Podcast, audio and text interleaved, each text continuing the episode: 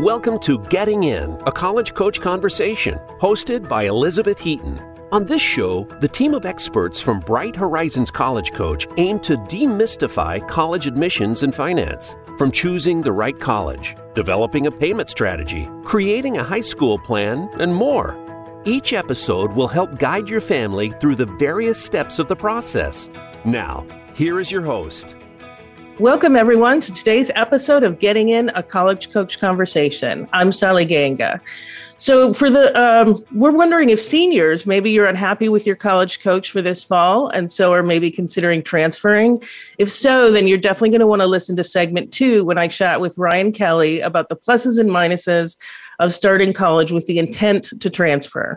Ryan Kelly is new to college coach, having previously worked at institutions like Colorado University at Boulder and Fordham. So we're really pleased to have him. And then for our last segment, we'll be talking with Beth Feinberg Keenan, one of our college finance experts, about how to pay for graduate and professional degrees. But first, I'm really pleased to welcome Cameron Vigliotti I think I said his name right. He'll correct me. Vigliotti, actually. Sorry. A physical therapist here in Fairfield County with motion physical therapy. Um, we get so much interest from students in well uh, in becoming a physical therapist that I thought it would be a great thing to have one on to discuss his pathway and what he looks for when he hires, as well as aspects of his experience. So, welcome, Cam. Thank you, Sally. Thank you guys for having me. I really appreciate uh, getting the time to talk with you. Yeah, absolutely. I mean, there is huge, huge interest in physical therapy. And uh, other than the fact that I go to physical therapy, I don't know that much about the experience, although I can certainly see why it's appealing to students. But like one of the things that happens a lot um, when I'm talking to students about it is that you know they're an athlete, right? And and they're like, yeah, I was thinking I'll be a physical therapist, and I'm like, okay, do you like science? Do you want to go to graduate school? And they're like, no and no.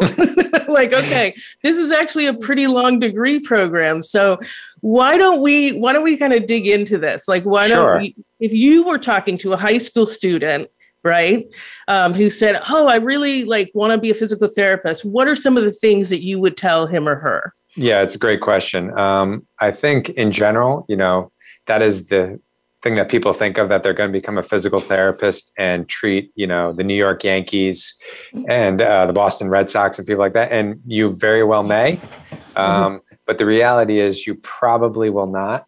Um, so majority of our caseloads here in an outpatient uh, setting is we treat across the lifespan. So I can see, uh, you know, a six-year-old with a broken arm, mm. one half an hour, and then I might see, you know, an 88-year-old with a broken arm the next half an hour. Mm-hmm. Um, in the mix of that, there definitely are some young, you know, younger athletes who will take care of from time to time. But I'd say predominantly the people utilizing our services are people over 50 um, and, and, they need you know just as much care as that 18 year old who tore their ACL or something like that. Um, so that's definitely could be like a little bit of a misconception centered around the field, and um, you know definitely science is going to be a major contributor. You need to be strong in your sciences and have a desire to want to learn in that area to be successful as a physical therapist. Um, you know, there are, you know, I, I, don't think I took a ton of English courses and things like that. I didn't write a ton of papers, mm-hmm. uh, but I had to sit for a lot of exams and memorize different things in relation to pathophysiology and the general sciences and, and take exams and pass those exams to basically get where I am today. Mm-hmm. Um, so it's not so much heavy on literature and you know but it is definitely a lot of exams. Mm-hmm, mm-hmm. so you got to be good at memorization at a yes. kind of a baseline. Um, so what kind of i mean i know that there are some direct paths to physical therapy but it's not what everybody does. Um, you know like what was the path that you took? What was your undergraduate major? Um, sure. that kind of thing. Yeah so there's a variety of ways that you can get to um, you know sit for your national board to become a physical therapist in my case, uh, I got I went to Boston University and got a bachelor's of science in athletic training, um, which is probably what some of uh, the students you're referencing are thinking of. You know, mm-hmm. the people that run out on the on the field at the New York Giants football game and assess injuries and stuff like that. So that was my undergraduate degree. Uh, but for to become a physical therapist, basically what that got me is set me on my curriculum to apply to PT school. So it made sure I took the right biologies, the right chemistries, the right physics, you know, all the right courses to basically uh, meet the requirements to apply for PT school. Uh, the other common um, undergraduate degrees that you'll see people applying to PT school in is exercise science, um, psychology. Uh, some universities have just like health sciences, but as long as the degree, uh, you know, gets you your prerequisites to apply to PT school, it doesn't really matter. I think actually my boss, um, I believe he went to Sacred Heart University where I got my doctoral degree, my graduate degree. He went there for his whole time, I believe. And I think he was an art and illustrations major. Okay. so he didn't, you know, it just showed you that he he went a different way once he really kind of got into the field. And and so it just make sure you have to take those certain prerequisites. But really you can have any, but it's usually a bachelor of science of some kind. Mm-hmm, mm-hmm. So it's really like medical school. I mean, to be you can be pre med and be a history major or something like that. Um, exactly. Yeah. Another thing I want to highlight that you said is that it's not just biology classes, anatomy, physiology that are prerequisites, but you needed, you mentioned physics and chemistry. Yeah. Because I imagine those are the most challenging for some of the students. Oh, sure. Yeah. So there is, um, I think, again, in my curriculum at Boston University, I think I took four different chemistry courses. Um, I took two or three physics courses, biomechanics courses, a lot of a gross anatomy, you know. But the major sciences, and we also take, I think, three or four psychology courses. Mm-hmm. Um, you're pretty much hitting most of the major sciences if you're doing really anything in the health related field, whether it's nursing, physical therapy, becoming a doctor, um, mm-hmm. whatever it is. Mm-hmm. Okay. All right.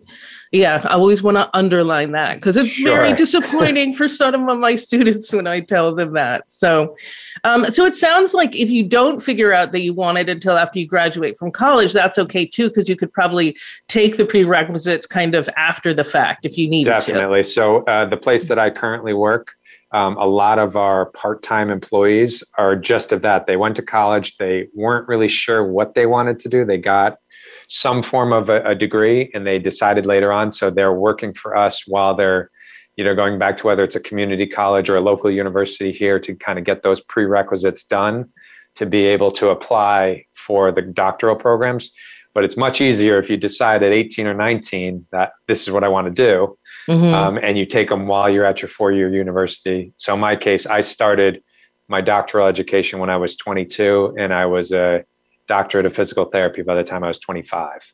Mm-hmm. Okay. So I didn't yeah. take any breaks. Right. And then the one of the pathways, if you do know at age 18, is there are some schools that have these direct pathways where you can shave a year off, right? Yes, exactly. So most of the major universities are um, at least you know that have been around for a while offer these accelerated programs mm-hmm. so they're mm-hmm. called the three plus three option and you can um, perform your education in six years. You come out ready to sit for your national exams, but you pretty much do undergraduate in three years mm-hmm. and graduate school in uh, the last three years. The only drawback is when you're uh, a senior, you're in your first year of graduate school, and your friends are probably seniors in college, and you know, getting to enjoy being a senior, and you might be in the thick of you know mm-hmm.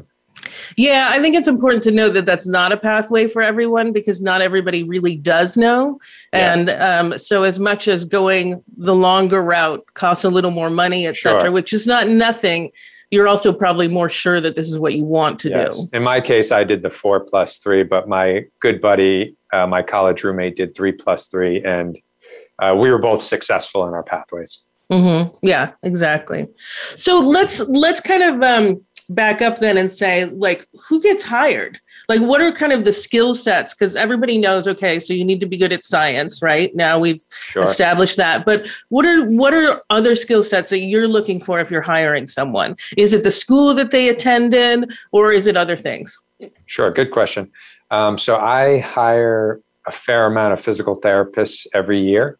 Um, and although you know you'd like to think or personally as as a hiring manager i don't always really look at what university they went to unless i have some sort of a connection that i knew a professor or i went mm-hmm. there myself um, really for me, it's did that university allow them to sit for their national boards and pass their national boards? Because if you went to the number one PT school in the country, but you could not pass your national board examination, then you can't be a physical therapist for me because you didn't get a license. Mm-hmm. So really the university, you know, obviously we want you to, you know, come from a reputable university that you had a good experience with, but as someone that hires people, I don't pay attention as closely to that. Mm-hmm. Um, and the things I primarily pay attention to is, um, you know, your personality and your communication style. Um, you know the thought is that you'd have learned a lot of the nuts and bolts of what you're doing during during your schooling um, a lot of times you know my company we spend 18 months mentoring uh, new graduates that come in to kind of hopefully build and mold them into the therapists that we we want them to become mm-hmm. um, so the reality is i think a lot of times we can kind of guide the therapist to doing the manual techniques the way that mm-hmm. we want them to do it but a lot of times we can't teach that communication. We can't teach your personality. So i'm looking for people that can communicate well with people that of all different ages and races and backgrounds um, and have a nice calm demeanor and you know can multitask and can work in sometimes a stressful environment without losing their cool. Mm-hmm. um, and some physical therapists are great at that then i have someone that knows every inch of the book but you ask them to say hello to a patient and it's very strange and awkward and i'm usually not hiring them yeah um, you know in all honesty um, the last physical therapist I went to before you, um, the reason I left is because they would give me something to do and then sit on the phone. Sure. And yeah. and I was like, why am I paying you? You could just give me a list of exercises. You know, you're supposed to be observing and yeah, and, and, and that's a really, common complaint that people yeah. get that we'll we'll hear that they that they left somewhere and came to us, and someone either sat on their computer or, or no one paid attention to them. Um, so really, that's how we're touching people. We're touching from showing them this exercise, but it's really getting to know them and, and mm-hmm. helping them. And really, more times than not, you know, the patient's going to remember that they felt better if they enjoyed working with the therapist. Mm-hmm, mm-hmm. Right. And I think that's important because I think students do forget about the soft skills. So, yeah. you know, in some ways, good preparation might be like being a hostess at a pizzeria, sure, right? You definitely. Talk, like, I mean, and I looked at for that on resumes all the time. Did they work in college? What did they have things that they were, you know, other areas where they could attribute those skills to being a PT? Um, I, I, I like those. So if someone puts on their resume, oh, I worked at a pizzeria as you know the checkout person for four years throughout college, that's a plus for me. Mm-hmm. Yeah, exactly. So I think let's let's go now and kind of wrap up by talking about pros and cons. My sense is that you really enjoy your job, which I think is great. Um, and then, but you know, what what are any cons that people should be aware of? Sure. So I think the major, I, I, say this to my wife, you know, at least a couple times a month.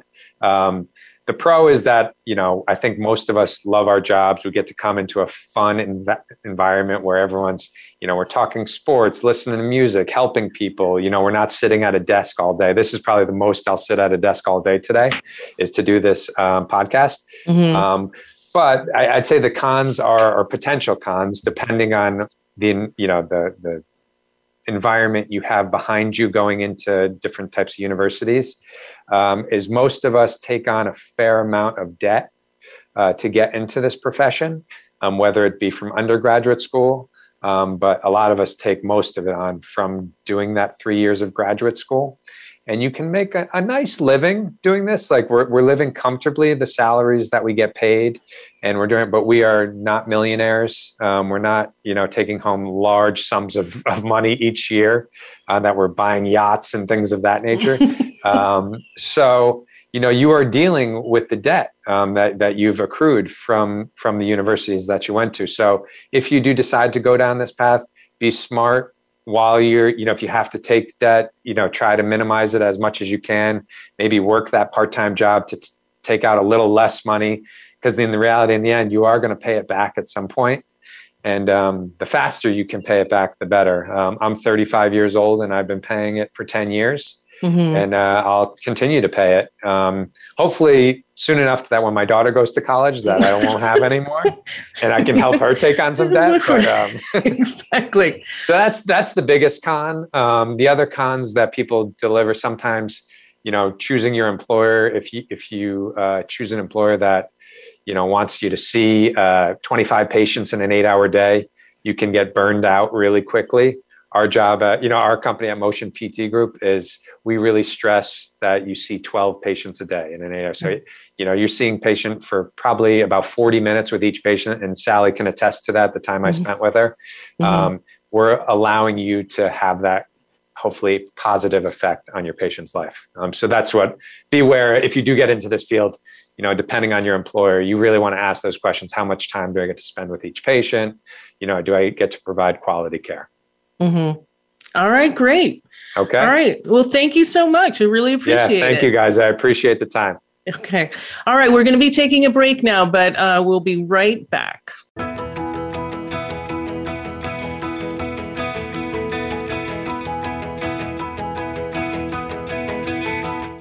Become our friend on Facebook. Post your thoughts about our shows and network on our timeline. Visit facebook.com forward slash voice America. College admissions can be stressful, but Bright Horizons College Coach is here to help. Our college experts, who worked in admissions and financial aid at some of the nation's most selective institutions, offer ethical, customized assistance based on each student's individual strengths and interests. Students receive one on one guidance throughout the process, and our 100% success rate means all of our students have been accepted to college. Visit getintocollege.com to learn more. When it's time to go through the college admissions process, look to Bright Horizons College Coach for ethical guidance and customized support. Our educators will get to know your students' ambitions and talents, help highlight hard won achievements, and create a plan for getting into a top choice school. That plan includes helping your student choose classes and extracurriculars, create a college list, brainstorm and edit essays, and navigate college financing options. Visit getintocollege.com to learn more. We're with you wherever Alexa and Google are at home, in the car, on your smart TV, and your connected devices. Hey, Alexa. Hey, Google. Play my favorite Voice America podcast on TuneIn. It's just that easy. But don't forget to make sure you actually mention the name of the podcast show to make it work.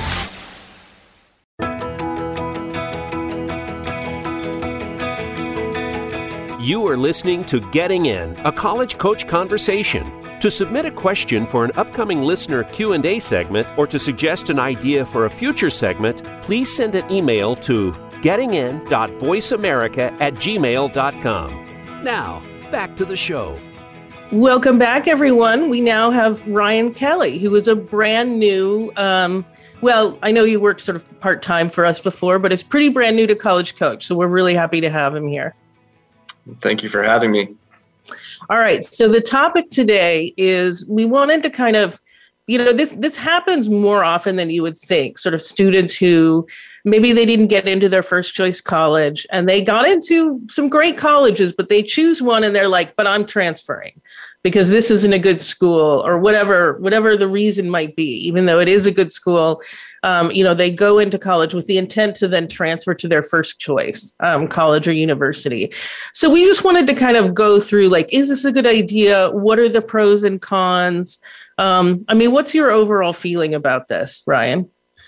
Um, I don't think it's a good or bad idea. I think there's a lot of nuance that's involved in it, and and sometimes students oftentimes put the cart before the horse. They just only are looking at the end game, and that end game is someplace different than where they're at currently. And they miss a lot of opportunities that might be right in front of them that are advantageous to them academically and personally because they can only see the the end the next step and they're very methodical about achieving that goal which is fine and there's nothing wrong with that but there's oftentimes the lost opportunity for a more enhanced education, more robust personal relationships with friends and professors. So it does i do worry that sometimes students have a hard time seeing the forest through the trees when when their end game is to go to another institution from from day one Yeah, they really don't, in that situation, they don't invest themselves in their current college, which is a place that they might be really happy at. And I'll just note, by the way, that obviously, if you're at a community college, the full intent is to transfer. Um, but even there, I think students then don't realize that they should invest themselves while they're at the community college in the community college. So, Absolutely. yeah. So, what are like, what are some of the things that, um, you might be missing out on? Like you kind of alluded to some of them, but what are some of the things that students, even if they think they're going to transfer or know they're going to transfer, should be sure to invest themselves in at their current school? Yeah, I mentioned relationship building.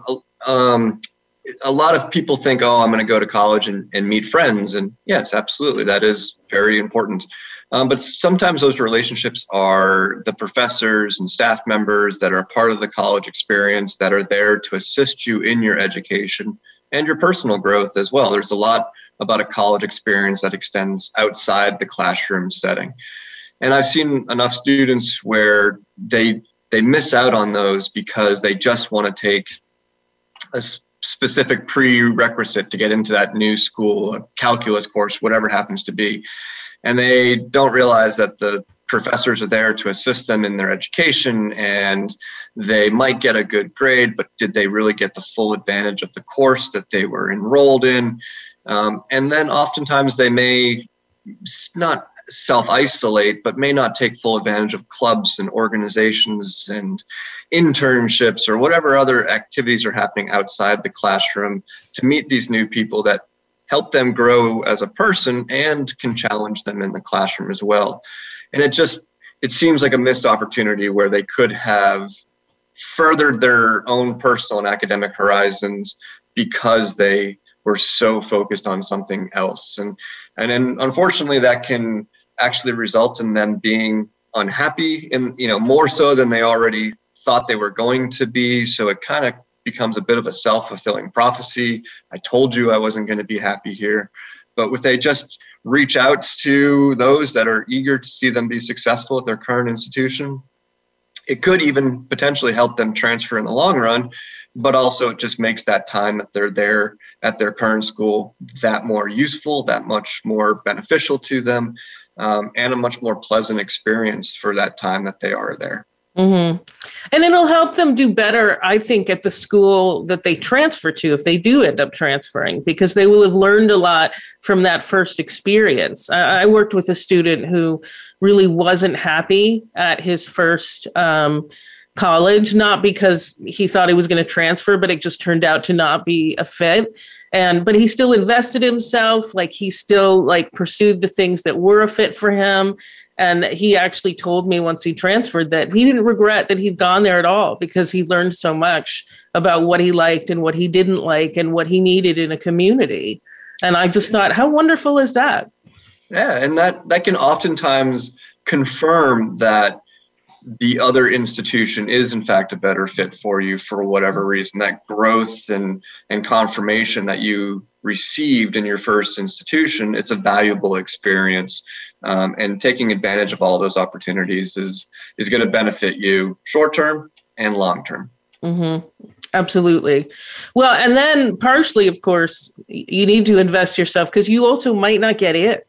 Right. Right. I mean, I, you know, I, I've, I've talked sometimes to um, I talked to this one father who said um, his son had not gotten into a particular, his top choice, which was a state school, because he honestly just didn't have the grades, and the father fully acknowledged that in high school. So, what he had done though is he went off to college, but he uh, somewhere else, but he still wasn't doing that well. And he just kept applying every semester and he kept not getting in. And I said, honestly, your son is not helping himself. It's not actually the colleges are not, you know, having worked at University of Chicago, like we would see students that came back again and again and again. And if nothing had changed, they weren't going to get in.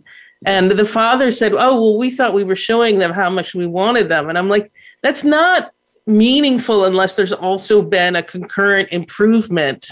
Right. With, you know, like your son needs to invest himself where he is now um, so that is the other thing to think about. Like, what kinds of things do you counsel students on? You know, if they don't get in? Yeah, and that's a good point. I, have seen that too at some of the institutions I've worked at, where they sh- they're trying to demonstrate interest by multiple applications, but they're lacking the substance of you know academic performance involvement so all the other parts of the application that are important and sure sometimes they apply multiple times and it doesn't work out but what about the kid who applies once and it doesn't work out and then they have to go back to their original institution what is that environment going to look like for them uh, you know did they maybe not burn bridges, but maybe they didn't build those connections that they can come back to where they have a friend network, they have professors there that they know.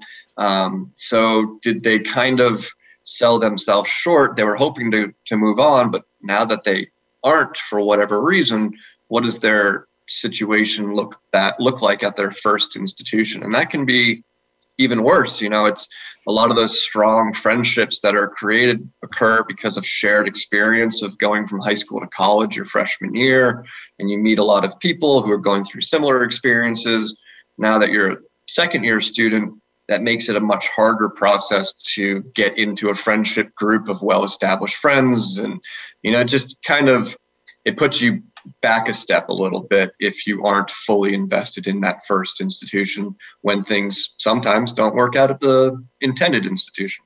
Mm-hmm. Yeah, I've actually even seen a friend of mine at college. She just wasn't sure that our college was the right place for her, sure. but she nonetheless tried out for a play and was in a play. She did things, and then she did initially try and transfer, but then when she got in, she was like, "You know what? No, I, I'm actually I like it here now." yeah. this is actually the right place for me. Yeah. Um, and I, I thought that was so great. Like she had this out, she got into, she didn't apply to a ton of institutions, you know, but she applied to this one that she thought was the right one for her. And then she said, you know what, I'm, I'm good here. I'm involved in the theater department, which I love. Like I'm able to do X, Y, Z. Like she had really, you know, made the place work beautifully for her and decided not to leave. And I love stories like that because I've seen so many students who are just um, in the opposite end of that spectrum where they thought it was a good fit to start and then for whatever reason it isn't and they can't get out of there fast enough i like hearing those stories of i didn't think it was a good fit but i actively involved myself in campus and it turns out this is a great institution for me academically and personally and that confirmation of i thought i wanted to go someplace else but the community and the friends i've made here have confirmed that that initial thought was not accurate. Um, doesn't mean it was wrong, but here's a place that I now have been at for a year and I feel very comfortable and mm-hmm. starting all over at another school would, would not be useful to me at this point. So that confirmation that this school, although not what I thought it was going to be, ended up being great. Mm-hmm. I love that's mm-hmm. uh, that's a, a feel good story with a happy ending. Yeah, no, and absolutely. And of course, I was grateful she stayed. I mean, I wanted sure. her to do what was right for her, but yay, my friend was still there. You know, so so I was really pleased about it. Um, so I mean, the other thing too, this is kind of a cautionary tale that I, I try and tell to all students who think that a particular institution is going to be perfect for them. It's like they think it'll solve all their problems. Um, when I was a transfer counselor at Reed, you know, at Reed College in Portland, Oregon, we had a reputation that in some ways was well founded and in other ways wasn't as kind of an alternative institution. So I would say our student body was alternative and, and quite liberal and a little eccentric, but our education was actually like really based around kind of traditional in a lot of ways, right? So people didn't always realize that. So I'd, I'd get these transfers who would not have a great grades and i would say well you need to get good grades. and they were like, well, when I come to Reed, it'll be so fantastic that I will get good grades. And I'm like, no, you don't understand. Even at Reed, you have to turn in your papers and you might not enjoy all those papers. You have to do your work. And, you, you know, sometimes you're not going to like your professors. That's going to happen at your top choice school as well. And it was just kind of an interesting thing, like trying to talk to students about the fact that being a student means sometimes doing things that they're not going to love and that's going to be the case even at the institution that they think is perfect for them it's not going to they're not going to be happy all the time yep the grass is not always greener on the other side and and sometimes it's it's not as bad you know sometimes it's it's really really good. But mm-hmm. yeah, the you know transferring schools does not remove all problems from life. It sometimes just redirects them or changes them. But I've worked with enough students who have come to their quote unquote dream school and and it was a very good fit, but it wasn't the dream was not the reality. So mm-hmm. um, they had those tough professors or or people who you know rubbed them the wrong way or whatever it happened to be. But um, yeah, so there's a right and wrong time to transfer and a right and wrong way to go about that process. But um, you know, you don't want to. I, I just don't like to see students um, not taking advantage of their current situation, whatever it is, even if it's not 100% perfect. Mm-hmm. So let's talk about some of the logistical challenges that can happen too, like if you're a transfer to a new institution um, what are some of the things that you might face that you might not be a student might not be aware of um, so one thing that i have found for students is um, there's two there's the social aspect uh, specifically the living situation and then um, there is the academic aspect specifically um, the transfer credit process so a lot of students um, just assume that I've got these 30 credits. They're, you know, they're from a good school. I'm going to a good school. They'll mm-hmm. train. And a lot of times they don't. Um, and that can cost time, energy, money, um, give you great annoyance, you know, delay your overall academic degree process. And that can be frustrating and, and make for a rough transition.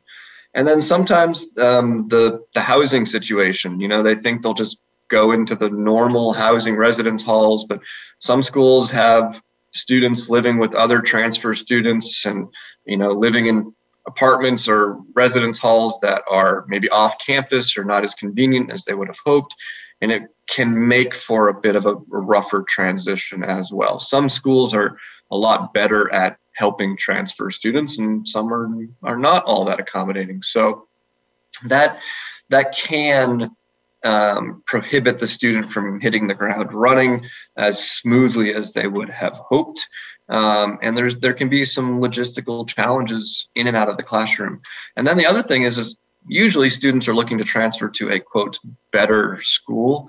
And mm-hmm. sometimes those better schools are a lot more academically rigorous and are you prepared for that i'm not mm-hmm. saying that you aren't but you know when the students are stronger in the classroom and expecting more of you and your professors are expecting more of you that can be unexpected and challenging and, and cause some issues but yeah a lot of times that personal transition of not knowing anybody not particularly caring for your housing situation, trying to find housing on in short term, especially if you're transferring in the springtime or something. Um, there's a lot of little headaches that can pop up that just make the process a bit more complex for for students. Mm-hmm. Absolutely. And one last thing I'll throw in is that um, when I worked at Whittier, we had pretty significant merit scholarships for first year mm. students. Yep. The transfers did not get the same level of scholarship. Absolutely. So that's that's something else to think about if you're leaving an institution where you have a big scholarship. 100%. yeah, yeah. All right. Well, I think um, yeah, I think we've covered it. Thank you so much, Ryan. Well, thank you for having me. I appreciate it. All right. We'll be back in just a minute. Stick around, everybody.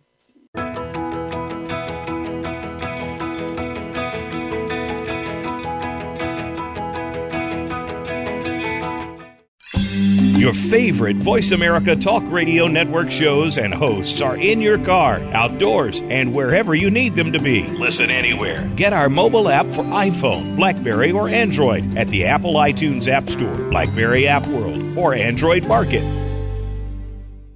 College admissions can be stressful, but Bright Horizons College Coach is here to help. Our college experts, who worked in admissions and financial aid at some of the nation's most selective institutions, offer ethical, customized assistance based on each student's individual strengths and interests. Students receive one on one guidance throughout the process, and our 100% success rate means all of our students have been accepted to college. Visit getintocollege.com to learn more. When it's time to go through the college admissions process, look to Bright Horizons College Coach for ethical guidance and customized support. Our educators will get to know your students' ambitions and talents, help highlight hard won achievements, and create a plan for getting into a top choice school. That plan includes helping your student choose classes and extracurriculars, create a college list, brainstorm and edit essays, and navigate college financing options. Visit getintocollege.com to learn more follow us on Twitter at VoiceAmericaTRN. Get the lowdown on guests, new shows, and your favorites. That's VoiceAmericaTRN.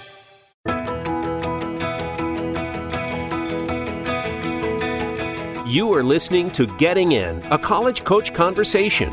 To submit a question for an upcoming listener Q&A segment or to suggest an idea for a future segment, please send an email to gettingin.voiceamerica at gmail.com. Now, back to the show. Hello, everyone. This is Sally Ganga, and I'm back now with Beth Feinberg Keenan. She is a uh, Bright Horizons College Coach veteran. Um, thanks so much for coming on the show, Beth. Thanks, Sally, so much for having me. All right. So today we are talking about some ways that students can pay for advanced degrees. Um, so, what are some of the ways that they can do that? Let's just kind of dive into it. Great. So, I think that you know one of the more common ways that a number of graduate students do pay for advanced degrees is by borrowing, and the ability to finance an advanced degree, the amount that they can borrow goes up considerably from when they were getting their undergraduate degree. So graduate students can borrow a maximum of $20,500 a year through the federal direct unsubsidized student loan program. And if somebody's looking to go get a medical degree, um, they can actually borrow up to $40,500 a year. So even more than, you know, just a mm-hmm. traditional mm-hmm. graduate degree. So we'll say like a history degree or mm-hmm. um, an English degree. And if that's not enough, you know, if that $20,500 or that $40,500 doesn't um, pay the bill that's owed to the school, minus any other types of financial assistance that's offered to um, the student, they can borrow additional funds through private loans. They can borrow additional funds through another federal loan called a Direct Plus loan. So, believe it or not, uh, there's plenty of money, I was going to say, in terms of financing options for for you know those individuals who are looking to get an advanced degree, whether it be a you know a master's, a PhD, or some type of professional degree. Mm-hmm. So basically, I think it's probably important for people to know that there is less funding than there is for undergraduates. Like it really comes down to loans in a lot of cases. Is that how I'm understanding you correctly? In a lot of cases, you're right. I was going to say it does come down to loans. There are scholarship opportunities out there for you know for graduate school and for advanced degrees but i think it's a lot harder to find those and a lot harder to secure those mm-hmm. it's something that's really important to um, understand too is especially if you're looking for scholarship opportunities outside of the college it takes time and it takes planning. Uh, many times when I've spoken with individuals who are looking to get an advanced degree, it's like, okay, when do you want to start? And it's like, oh, I want to start like three months from now. I want to start, mm-hmm. you know, six months, six six months from now, mm-hmm. and that's great, you know, because often they can get into you know graduate schools, you know, very quickly. They might have you know many start dates, but it doesn't mean that they're going to be able to secure scholarship or grant assistance to uh, match when they want to start. So if it is important that a student gets some type of external funding, you know, kind of partner that, you know, with the timing, you know, think about well, when do you want to start? Because you should start probably start to think about six months to a year before that of like what type of external funding is available. Mm-hmm. Um, you know, in my experience, you know, many, you know, graduate schools do have some funding. Um, if they offer grant funds uh, based on need. I've seen that you know some law schools offer need-based grants. I've seen that some medical schools offer some type of need-based grant funds, but it's important for students to understand that many times parental information might be required. And graduate students are like, "Hey, wait, I thought now that I'm in a graduate school, like I don't have to provide any parent information. Mm-hmm. But when you're looking at like a 20 something year old who's not working, I mean, you all, as I say, they all look exactly the same. That mm-hmm. they have you know little to no income, if they're you know single individuals. So what they look at is they look at the parents and they look at the parents' ability to pay, whether they're supporting the student or not, and that's going to factor in if schools are offering any type of need-based grant funds to to that student.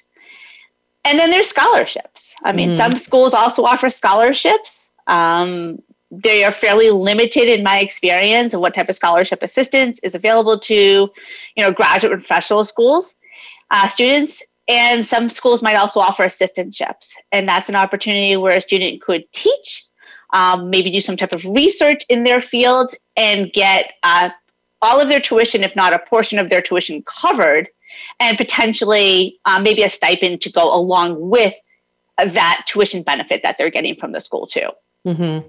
Yeah, it really does depend on the program. I mean, my my brother, my brother is a physicist, and so um, you know, who went to Princeton, so he didn't have to pay right? But like when I went to Fairfield, I used my employer benefit, and I definitely didn't get anything from Fairfield for my program in industrial or organizational psychology. So I think you know that is probably something to be aware of. But I, it seems like in the majority of cases, you're not going to get that kind of a full ride stipend sort of thing. That's a pretty elite situation, I would imagine. It is, you know, same thing. You know, when I worked at Northeastern, I worked for a number of years in uh, the graduate aid office. I worked with graduate students and law mm-hmm. students, and the assistantships and the scholarship, and you know, were not being offered by the financial aid office. Mm-hmm. Students were having to actually these were these were offered directly by the departments. Mm-hmm. So while you think of like the undergraduate process that is offered at the time that students are admitted to the school and by the admissions office that's not so the case with the graduate population.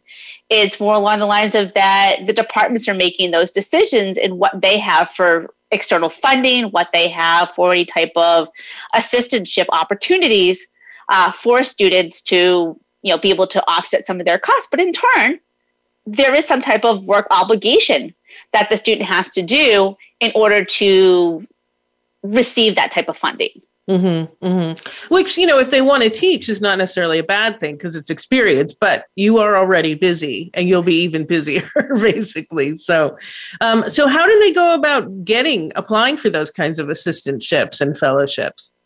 So, in terms of assistantships, they should be in contact with the college. You know, talking with the department that they're going to be studying within, uh, checking with the admissions office to see if there's even assistantship or fellowship opportunities at the institution to see you know what the process is. Uh, be prepared that they're going to have you know be prepared to fill out an application because mm-hmm. there's typically a very extensive application that individuals are going to be required to fill out. Um, they also need to be able to profile like what is the benefit? Like what are they as an individual bringing to that institution? What is their selling factor? Because many of these programs are you know very selective already. And so if the program is selective to be able to get that type of funding and an assistantship is even more so selective. Uh, many of these also come, come with interviews. So you know just be prepared that you're going to have to really you know sell yourself um, not only to the institution to accept you but also to the institution to offer you this type of um, opportunity. Fellowships on the other hand are sometimes offered by the institution, but there's also a number of different outside organizations that offer fellowships. Um, there are two really good websites that I have used and worked with um, individuals. UCLA and Cornell have some databases for fellowship opportunities where students can actually use those databases. They don't have to be going to UCLA, they don't have to be going to Cornell but they have an extensive list of fellowship opportunities that are out there available for students to research and to explore. Uh, but fellowships can be offered by you know, government agencies, um, they can be offered by you know, organizations, and again, it's going to be a competitive application process that um, students need to make sure that they're ready to undertake. The other thing that I also want to mention with fellowships is many of these fellowships could also be one year. Mm-hmm. So if you don't get a fellowship like your your first year of, of, of college, first year of you know, graduate school, uh, don't fret. Um, I would encourage them to continue looking. I had a cousin who went to um, NYU to, uh, to, law school. And I remember when she was going through that process of looking at fellowships, and she didn't get anything her first year of law school, but she was able to secure a fellowship for her second, second and third year of law school. Mm-hmm. So, you know, there are opportunities that uh, individuals might find that they're not able to secure when they're entering into a um, graduate a graduate degree. Mm-hmm, mm-hmm. Yeah, I've actually have a number of friends who went to graduate school, and most of them, it did seem like by their second year, were able to get fellowships. You know, if they were in PhD programs, yeah. anyway. Um, are there any other avenues where they can start? They can um, find discounts for their degrees that we haven't gone over yet. uh, that's a great question there are actually some additional avenues where they can get discounts. Um, if they went to a, a, certain school for their undergraduate degree, um, I have found that some schools, if you've graduated maybe within the past three years, if you've graduated within the past five years, might provide some type of discount for to encourage their alumni to come back to get an advanced degree. Mm-hmm. I know that I mentioned I worked at Northeastern. I have my, as I say, my advanced degrees from there, but not, you know, necessarily, you know, in this sense of, you know, I got my, ba- I didn't get my bachelor's there, but they offered something called the double husky. So if you go back and get your advanced degree there, there, there's a discount given to individuals looking to further their education. Mm-hmm. The other place, as I think, is also another great resource is everybody doesn't go back to graduate school full time and many will be working mm-hmm. and getting their advanced degree. So check with your employer. Mm-hmm. Um, see if your employer offers any type of tuition benefit mm-hmm. where you can get some type of assistance to put towards your degree. It might take you a little bit longer to get your your master's, your PhD, uh, even a professional degree, but you know if you can get some type of savings maybe $5000 if that's what your employer offers or maybe even more then it's money that you don't have to come up with and pay out of pocket. Mm-hmm. Yeah, I went to school as part time as I could. I mean, it literally it took me six years to get a two year degree. That was six years was the outside of what they allowed, but that way I never had to take. Um, you know, I was able to work the entire time and uh, you know minimize doing it during our busy season so and yeah college coach bright horizons paid for a solid yeah. chunk of it. And I remain right. grateful for that. You know, it meant that I could just write the check for the rest of it. You know, it was a, uh, I did not have to take out loans, um, which was a pretty amazing opportunity. So thank you to Bright Horizons, you know. I mean, you're right. You're so right. You know, you know, Sally, when you talk about that, because, you know, as you mentioned, it took you six years but that was six years times you know how much you know bright horizons offered to you mm-hmm. and that that could be pretty substantial mm-hmm. so individuals, if they are working, they should definitely think about like kind of like what their goal is also. Like, is it okay? Like, do you need to complete your degree in two years or three years? Or are you okay stretching it out to like, you know, four or five years and mm-hmm. maximizing mm-hmm. your tuition benefit? Mm-hmm, mm-hmm. Yeah, exactly. I mean, it'll work for some people, not for others. For me, it worked great. Although by the last semester, my professor was like, "Are you finally going to be graduating?" You know, so he was like, he kept joking with me, but it was totally fine. So, um, all right, our, so so we've talked a little bit about differences between part time versus full time. Um, are there any other differences? I mean, other than that, you can, you know, maybe get benefits from your employer. Are there diff- are there differences in the kind of aid a student can get from the institution? That's a great question, Sally, because I think that's so important. Uh, many of the scholarships and grant assistance that's offered by colleges, as well as assistantships, are offered only to full time students. So mm-hmm. typically that's nine credits or above. So if you are hoping to get some type of assistance from the college or university that you're going to be attending, keep in mind that you do need to be enrolled full time because mm-hmm. most schools don't offer any type of gift assistance um, to students who are attending part time. Mm-hmm. All right. And so we just have a few minutes left. So I wanted to ask the question whether people could negotiate grad school awards just like you can in undergrad. I think it's good for people to know that if this might be an option for them. That's, Sally, that's a great question you know, in my experience, when I work at a, you know, when I work at an institution, we didn't we did not negotiate any type of gift assistance to mm. to students. And many of my colleagues expressed the same thing to institutions that they worked at. They didn't get any type they didn't negotiate any type of gift assistance to students that was offered to them like this is what you got and this is like you're going to come or you're not going to come. But on the flip side you know a couple of my friends have shared with me that you know hey they got accepted to graduate programs and they went back to the graduate school and said hey you know what I'm not going to attend. This is too expensive for me. And in turn, the department um, came back and said, "Here's some money, you know, to to attend our program." So I think the end of the story is is like you know what? It doesn't hurt to ask.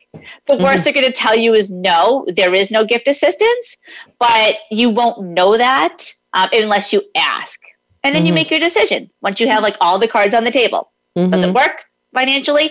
Is it not a financial fit for you? Right. Exactly. All right. Well, thank you so much, Beth. Thank you so much for having me today. All right. And thanks so much to Cameron and Ryan as well. Um, if you're interested in learning more about the Common Application Essay, by the way, tune in for our July 1st show. We will be covering that among other topics. So there's always a good reason to tune in. And finally, I want to remind you that you don't have to listen to our shows live. Every show is accessible 24 7 on the Voice America website. And you can also download every show for free on iTunes. And hey, if you listen to us on iTunes, please feel free to rate us. We want more people to be able to find us. Um, by the way, too, if you want to search for a particular show topic, you can go to our blog page at blog.getintocollege.com. That's blog.getintocollege.com. You can look up a topic and it'll give you the link to Voice America and the video links. Last, don't forget, we're here every Thursday, 4 p.m. Eastern and 1 p.m. Pacific.